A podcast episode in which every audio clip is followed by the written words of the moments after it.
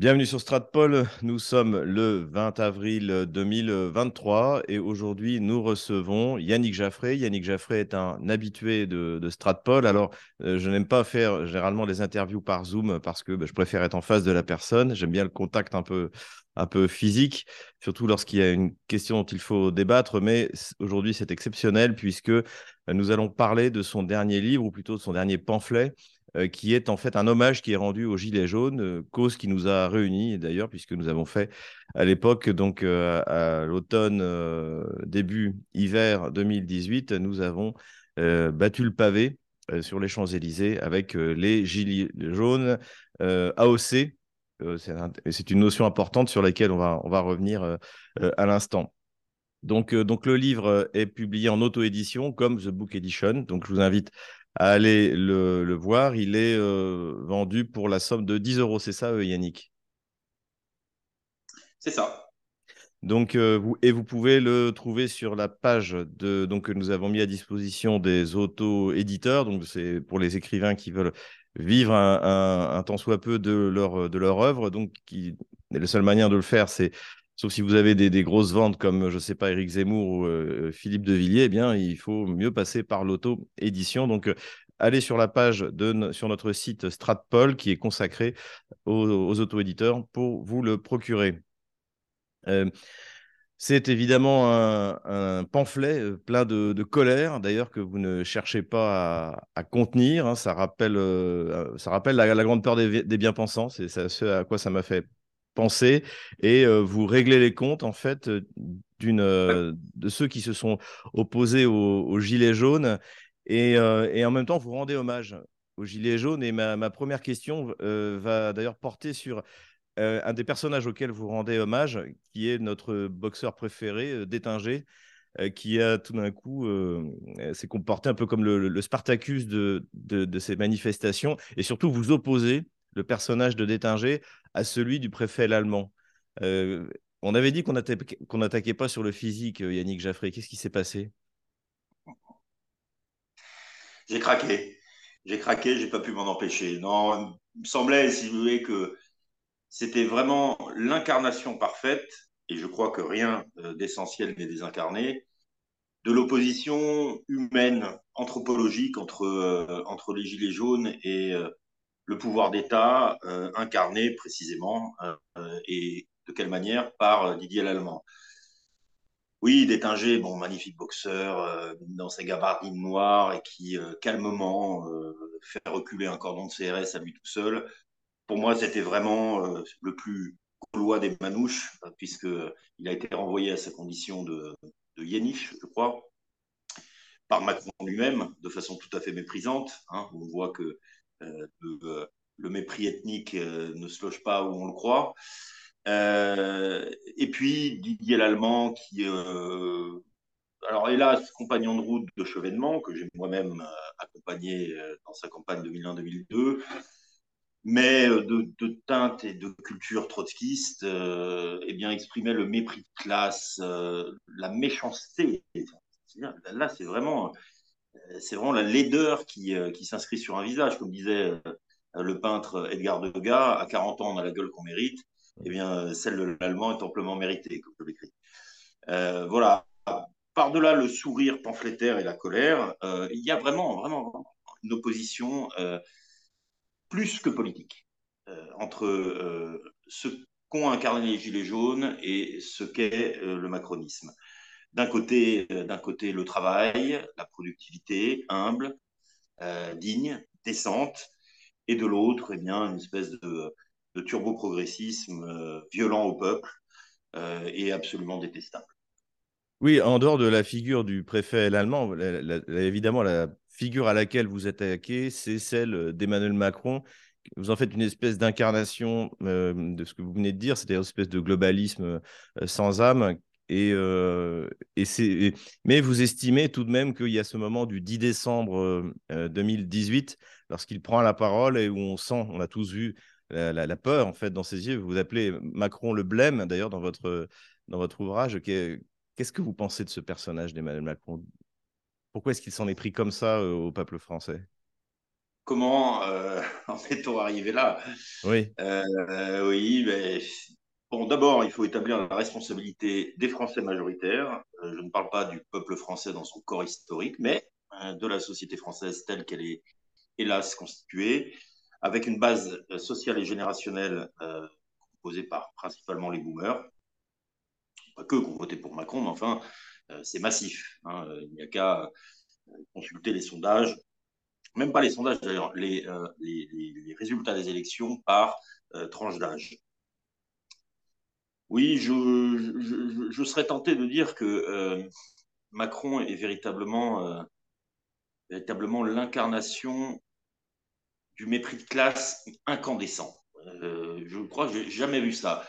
Euh, même Sarkozy faisait semblant euh, de, pour lequel j'ai le plus profond mépris, faisait semblant de s'adresser au peuple. Là, on voit qu'on a largué les amarres. On a largué les amarres, encore une fois, avec un calcul. C'est-à-dire que Macron possède une base sociale les européennes de 2019, immédiatement consécutives euh, du mouvement des Gilets jaunes, montreront à quel point même la bourgeoisie versaillaise euh, s'est rangée derrière lui. Il y a une France du confort qui a élu Macron et qui l'a même mmh. réélu. Mais effectivement, euh, si ce mouvement des Gilets jaunes devait avoir une unique justification, c'est d'avoir fait passer la peur chez cet enfant gâté, sur le visage de cet enfant gâté, et au 10 décembre, il n'était pas bien. Hein. Et euh, bon, la chimie, la chimie est un appui euh, pour certains. Ou le sport, ou, le sport, dites-vous. Ou, le sport, dites-vous. Et le sport, oui, sans doute. Voilà, les endorphines. Les endorphines. non, ce 10 décembre, véritablement, euh, il a eu peur pour sa tête et il a eu bien raison parce que l'avant-veille, le 8, eh bien, un hélicoptère est prêt à décoller de l'Élysée. De l'Élysée lui-même. Euh, donc, euh, euh, effectivement, ça a été le mérite de ce mouvement. Il cède aux Gilets jaunes entre 10 et 17 milliards d'euros et sursoit à la mesure sur la taxe carbone qui avait déclenché le mouvement. C'est la première et dernière fois de son double mandat, à l'heure où je parle, qu'il reviendra sur une mesure prise. C'est donc une victoire, disons, socio-économique du mouvement. En revanche, le mouvement avait euh, conçu très rapidement, c'est-à-dire une ambition proprement politique, à travers le référendum d'initiative citoyenne, à travers véritablement la mise à question du pouvoir d'État, de sa tête, Macron, tête à claque, et d'une certaine manière de la démocratie représentative. Euh, que les Gilets ne voulaient pas mettre à bas au profit d'une démocratie directe, mais qu'ils voulaient euh, réinnerver par la logique référendaire vous parlez d'un anarchisme légitimiste, en fait, quand vous décrivez en fait l'action politique des Gilets jaunes. Est-ce que vous pouvez nous développer un peu ce concept qui paraît un peu contradictoire, en fait? Oui, je parle même d'anarcho-nationalisme et d'anarcho-monarchisme. non, en réalité, c'est très français. C'est-à-dire que les Gilets jaunes voulaient l'égalité radicale à la base et la légitimité au sommet égalité radicale à la base, euh, il est vrai que ce mouvement avait un côté euh, givaros, euh, givaro, acéphale, comme je le dis dans le livre, c'est-à-dire que les Gilets jaunes n'entendaient pas se laisser confisquer leur être même par tel ou tel leader, mais ils n'étaient pas des partisans d'une démocratie directe permanente, intenable dans les conditions de la modernité, on peut relire Constant là-dessus, mais véritablement d'une interpellation précisément de la tête, c'est-à-dire mmh. du monarque républicain, euh, interpellation qui le rappelle à ses devoirs envers le peuple et envers le peuple ethno-historique d'une certaine manière. Parce que ça, c'est un, point important.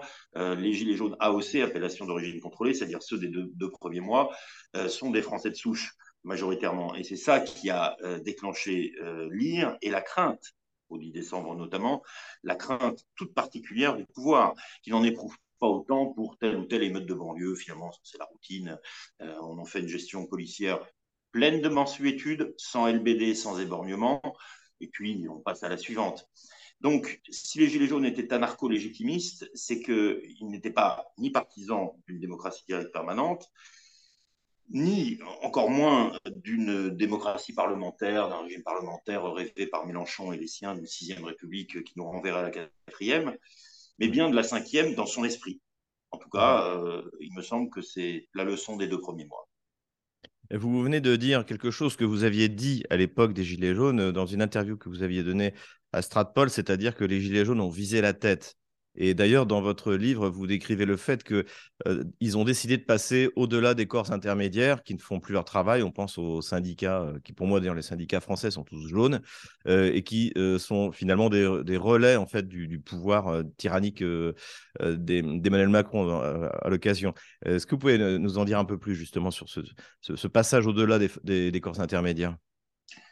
Ça a été la magie de ce moment. Moi, au 15 décembre je suis allé à Paris, je vis à Lyon, euh, pour euh, participer à l'acte 5 et je me trouve gare Saint-Lazare et il y a deux gilets jaunes euh, très très populaires, sorte de physique un peu à la, à la Gérard Jugnot et puis, et puis, et puis une petite, petite, petite bonne femme française, tout à fait sympathique d'ailleurs. Et je leur dis, mais c'est quoi là-bas là? Ils disent, non, non, non, ça c'est rien du tout, c'est les syndicats parce qu'il y avait une vague euh, manifestation de la CGT.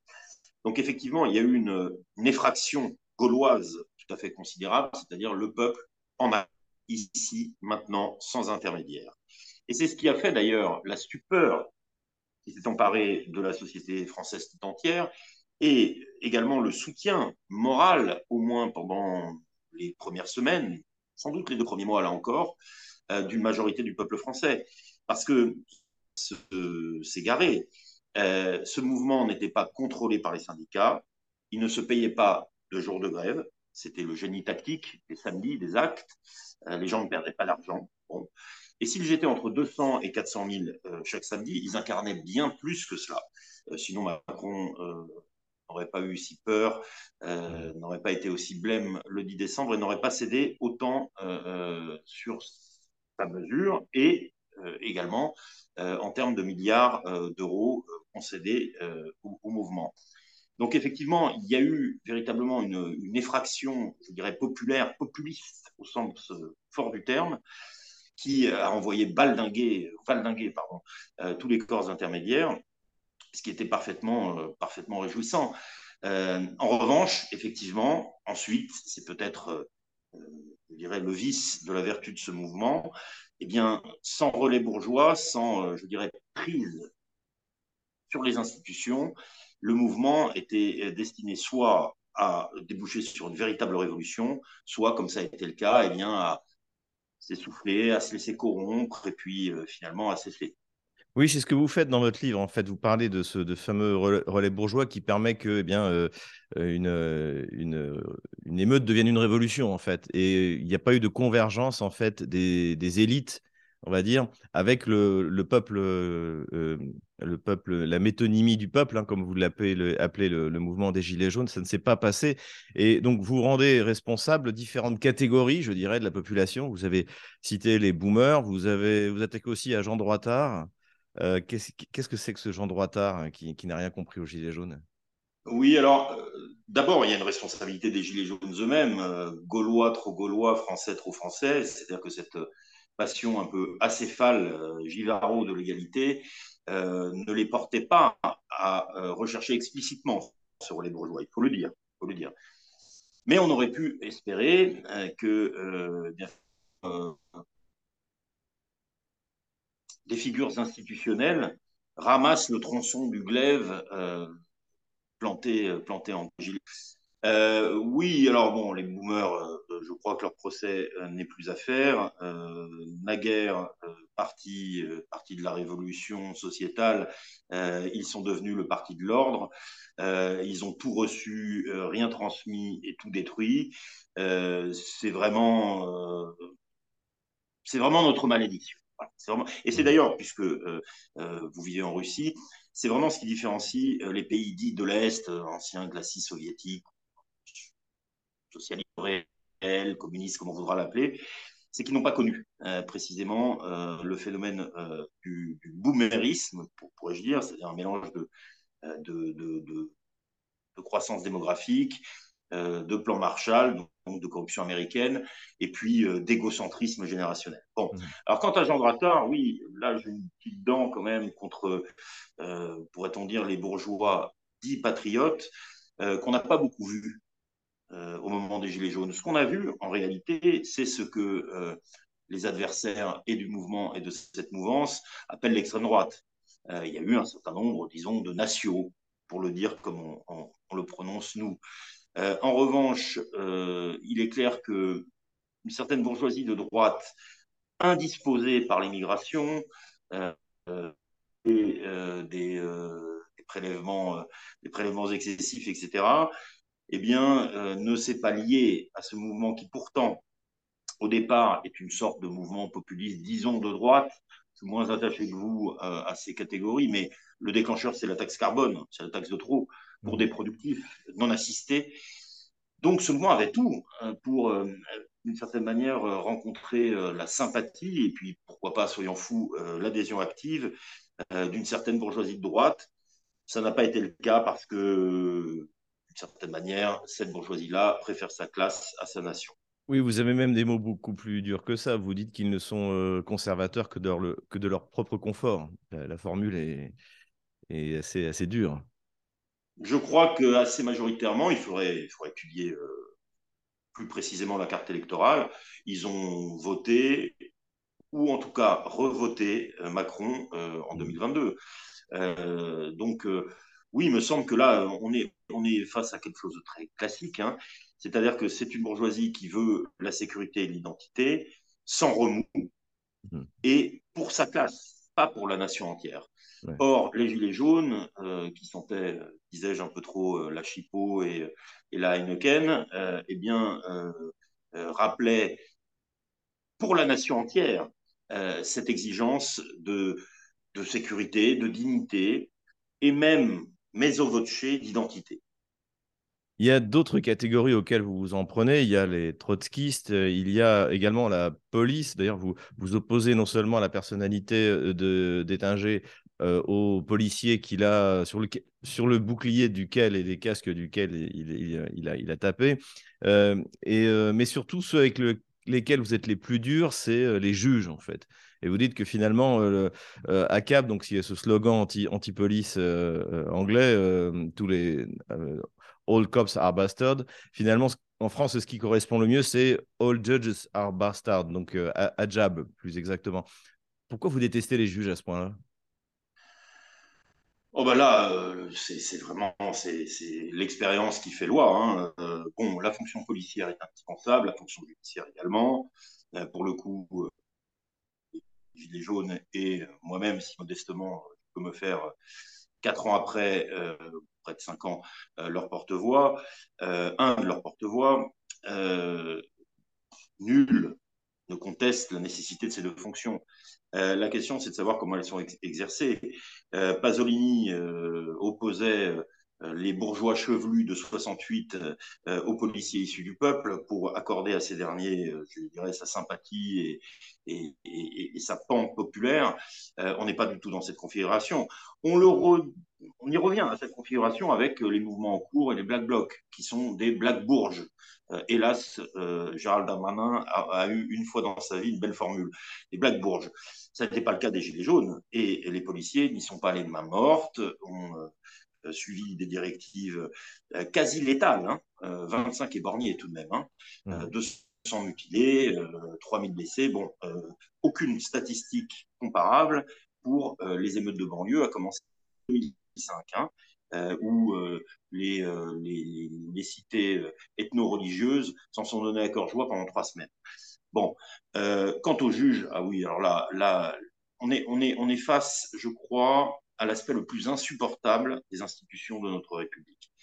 Euh, les juges sont totalement irresponsables en réalité. Hein. Euh, L'interdépendance dans le sens de l'irresponsabilité, c'est-à-dire de n'avoir de compte à rendre à personne, ni au peuple, ni au Parlement, ni politique pénale, mais dès qu'il est question justement euh, de euh, cadrer d'une certaine manière, ou en tout cas de déterminer l'action des juges à travers, par exemple, des plaines penchées, eh bien, euh, toute la magistrature c'est comme un seul trotskiste, puisqu'ils sont dominés par ce courant de pensée, qu'il y ait des juges de droite n'y change strictement rien.